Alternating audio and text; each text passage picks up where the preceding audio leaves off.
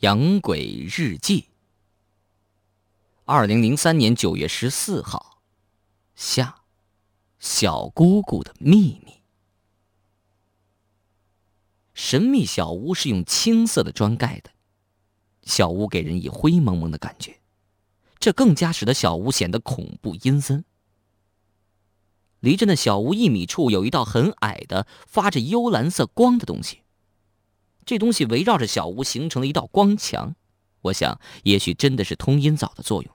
上次我就没看到这道光墙，可这次却看得清清楚楚。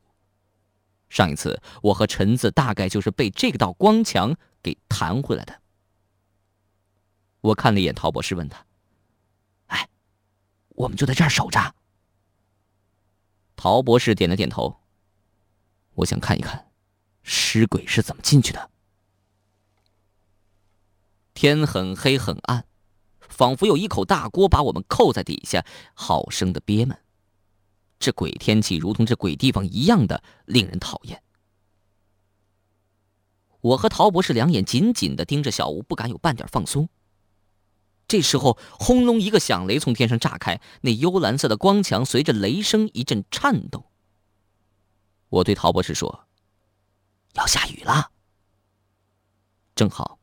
我想观察一下这光墙在雨中会怎么样。我点了点头，雨淅沥沥的下起来，接着又是一个响雷，雨也更加大了。但光墙仍是光墙，没丝毫变化，只是那蓝色显得更加幽暗。看到这儿，博士摇了摇头：“哎，我想简单了，鬼怎么会怕雨呢？鬼法术也自然是不会被雨打破的。”我们正说着话，啪啪的脚踩泥水的声音向我们靠近，我和陶博士的心一下紧张起来。我们连忙绕到树的另一侧，眼睛向脚步声的方向望去。尸鬼没有穿雨衣，也没打雨伞，任凭雨从头到脚的淋着，脏兮兮的西装已经和着雨水贴到身上。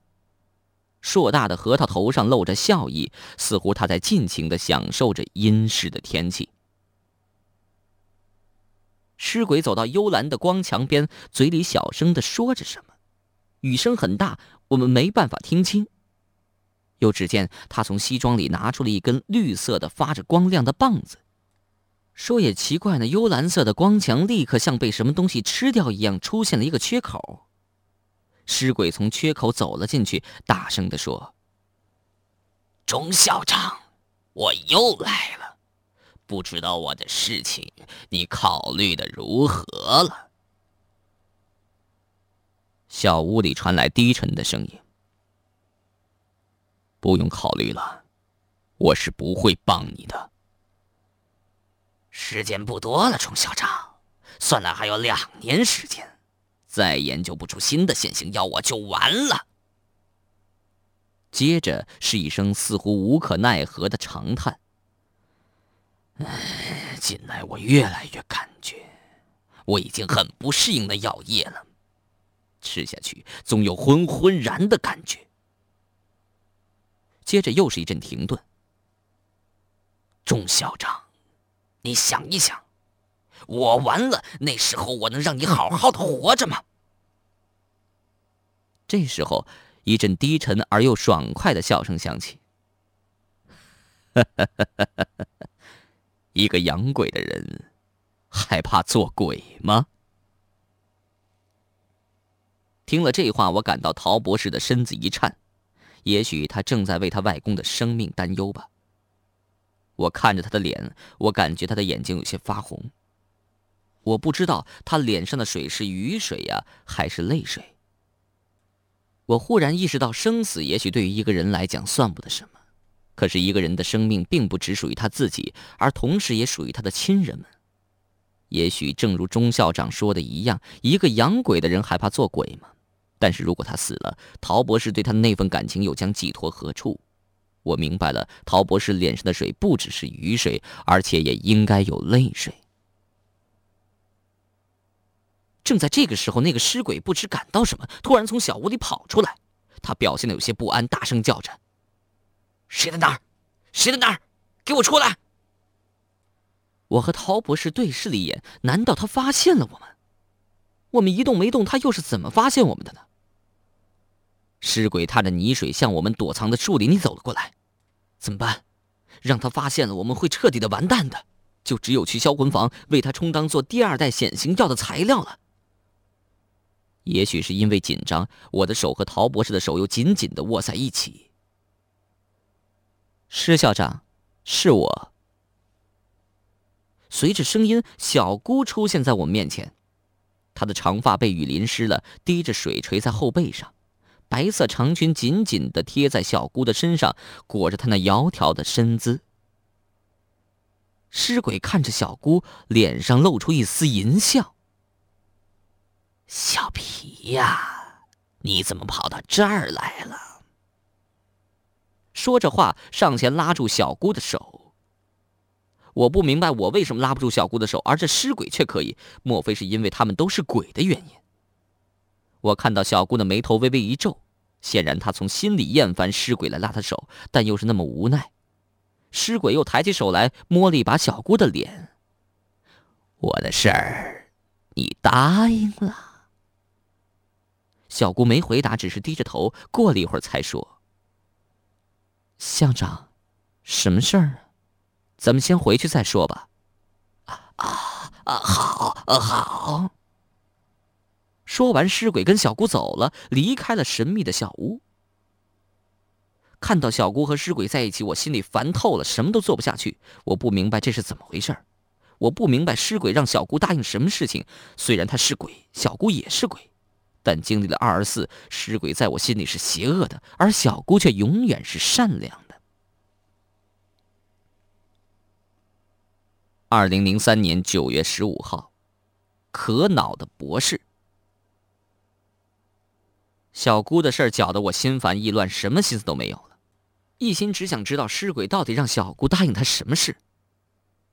陈子这家伙总是傻乎乎的，看不出个眉眼高低来。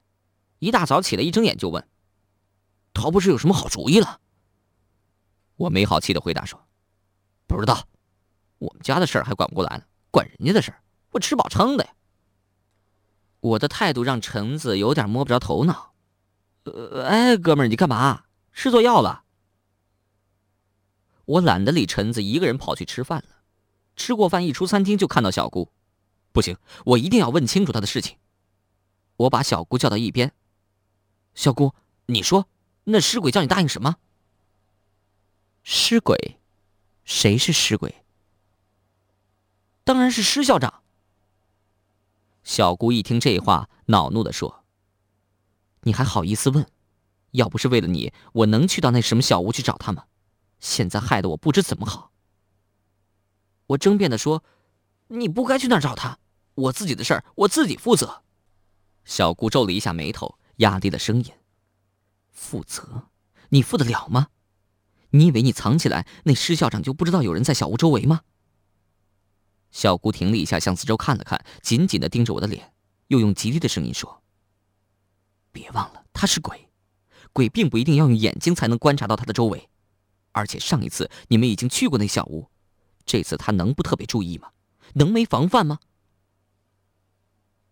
小姑的话让我着实的吓了一跳。这事儿你怎么知道？你是我侄子，我太了解你了，你玩起来总是不顾后果。一时间我不知该说什么，只好仍然继续追问小姑的事儿。呃，小姑，你告诉我，尸鬼是不是在逼你做什么事情？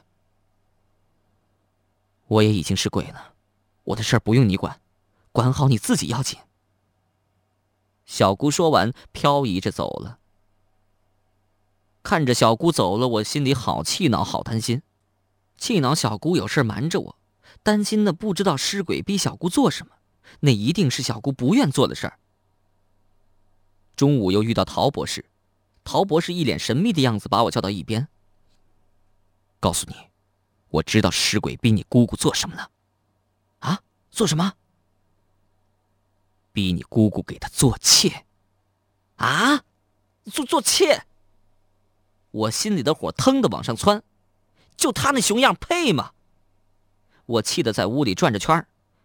也不看看他自己长什么德行，核桃脑袋细缝眼儿，再看我小姑，几乎是绝代佳人，而让我姑给他做妾，做妻都不行。做妻？陶博士的嘴撇了一下。石鬼早就说过，世上的女人没人能比得了他的妻子。尽管他的妻子早就死了，早已不知多少次转世，多少次轮回，他也绝不会再娶妻的。做了这千年多的鬼，他还是第一次钟情于你小姑呢，所以只想纳妾。狗屁狗屁狗屁，都是屁话！就凭他那核桃脑袋，生前恐怕也没娶过什么好妻子。陶博士慢悠悠地说：“强子。”这你可错了，我记得对你说过，尸鬼生前是魏国有名的大将乐阳，他也并非无能之辈。说来你小姑给他做妾也不算委屈了你小姑，更何况，哎，屁话屁话，做妾，我就从来不知道这世界上还有谁敢纳妾。这时候陈子不知从哪儿冒了出来，人间的世界自是没人敢纳妾，可你别忘了，尸鬼他是鬼呀。鬼鬼鬼也不许。也许我是被气晕了，连鬼的事儿都想管了。陶博士继续说：“强子，你的功课还真没学好，跟你说你也不知道。乐阳的妻子可是不一般的人，世上的女人没有人能比得上她的聪明智慧。有一篇古文，题目是《乐阳子妻》，能娶上那样一个聪明的女人，乐阳能不以其为骄傲？”能不永远记着她吗？所以你小姑要嫁他，只能给他做妾。屁话！陶博士的话把我气得要发疯了。我想我的脸大概已经因为愤怒而变成了铁青色。我紧紧的握着拳头，真想把眼前这俩东西暴打一顿。他一个吃自己儿子肉的千年老鬼，怎么配娶我小姑？我小姑根本就不愿嫁他。陶博士继续说。可是，你小姑已经答应了。那是为了……我说不下去了。我知道小姑那是为了我，我的心一阵阵的疼。我不可以，也不应该让小姑为了我而嫁给一个吃儿子肉的千年老鬼呀！小姑那么善良，甚至能做到爱惜飞蛾杀照灯。陶博士似乎是为了安慰，轻轻的拍着我的肩膀。不管是为什么，现在很难扭转这个局面了。更何况，他停顿了一下。更何况，这对我们下一步计划很有利。一听这话，我一把揪住陶博士的领子：“你，你外公是人，我小姑就不是人了。为了救你外公，就能牺牲我小姑了？”陶博士使劲的挣脱开我的手，愣愣的看着我，大概是怕激怒了我。很小声的说：“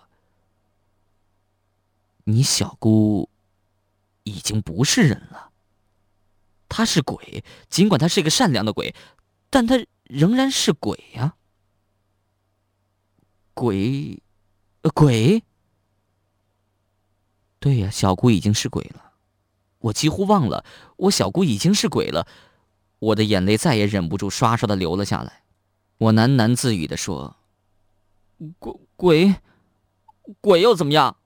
鬼也懂感情的。小姑根本不可能爱上一个吃儿子肉的千年老鬼啊！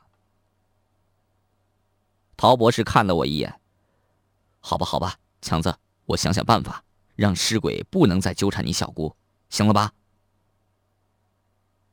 我不知道陶博士的话是否可信，但现在我还能有什么办法呢？只有等着陶博士的办法。但不知为什么，我心里总是不太踏实，怕只怕陶博士在耍花招骗我。二零零三年九月十八号，矛盾的心情。已经三天没能看到陶博士了，这中间去找过他几回，他不是去上什么狗屁外语课，就是宿舍人不知道他去哪儿了，连吃饭的时候都看不见他。我想他是在有意躲着我，这该死的陶博士。一定是想用拖延的方法让小姑逃不脱嫁给尸鬼的厄运。我躺在床上时，总在想一个问题：那天陶博士说说到了周六就有办法，可周六他没拿出任何办法，只给我和陈子吃了那难吃的通阴枣。周日他仍没说出他的办法，又只是拉我再访神秘小屋，结果就出现小姑的事情。莫不是这一切都是在他的意料之中？他所说的周六的办法，就是让小姑搅进来，以利用小姑达到他救他外公的目的。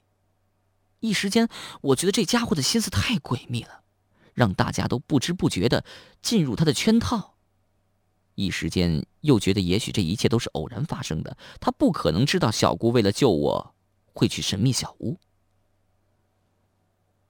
说起陈子，这家伙的确没大脑，他总是站在陶博士一边说话，总对我说：“你小姑已经是鬼了，我看还是任凭她嫁谁，什么做妻做妾的也无所谓。陶博士的外公毕竟还是人，现在救人比救鬼更重要。”每每听到这话，我真恨不得把陈子生吞下去，让他也做一次鬼试试。二零零三年九月十九号，没办法的办法。今天一大早起来，顾不上吃早饭，就跑到陶博士的宿舍去了，恰好把他逮个正着。我看着陶博士说：“喂，已经三天时间了，你不会还没办法吧？”“呃呃，当当当然，呃当然。”陶博士说着话，眼神却游动着，总好像是要想办法逃脱的样子。我毫不客气地说：“哎哎，你别想鬼主意啊，还想跑？没没有没有的事儿，我从来没有想跑啊。”那还不快说，想出办法了吗？呃，当日当然，呃，当然，只不过，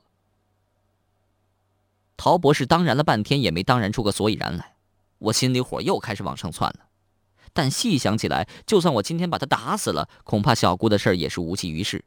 何况要真的和陶博士闹僵了，小姑的事恐怕就更没人帮忙了。我强压着心头的怒火。只不过什么呀？你说吧，别吞吞吐吐的，痛快点行不行？啊陶博士抬起头来看了我一眼。呃，办法是有的，只不过不太成熟，没有成功的把握。我心里也明白，小姑的事已至此，扭转当然是非常困难的。现在只有死马当做活马医，不管什么办法，总得试一试再说。我长长的叹了一口气。哎，什么办法？你就说吧。陶博士从兜里掏出了几张黄色纸片纸片上画着一些什么，也许是符咒之类的东西，递给了我。这是我从城隍庙里向城隍老爷求来的。几张烂纸片子，骗人的鬼东西！什么城隍老爷？我话一刚一出口，陶博士立刻用手捂住我嘴：“咦，你这小子怎么口无遮拦，随便乱讲啊？”如果你从来没学过养鬼也就算了，现在你也已经上了那么多养鬼课，又吃了我的通阴枣，怎么还会怀疑城隍老爷呀？哦，我没见过他，怎么让我相信啊？原来你没见过鬼，不相信这世上有鬼，可现在你能看到鬼了，能与鬼自由交流了，你才承认了世上有鬼，道理一样啊。你没见过的不等于它不存在。我不得不承认陶博士说的有些道理。只好不吱声了，听博士继续讲下去。城隍老爷说了，对于尸鬼他也没办法，那尸鬼已经能现形人间，这就不是城隍老爷的法力所能控制得了的了。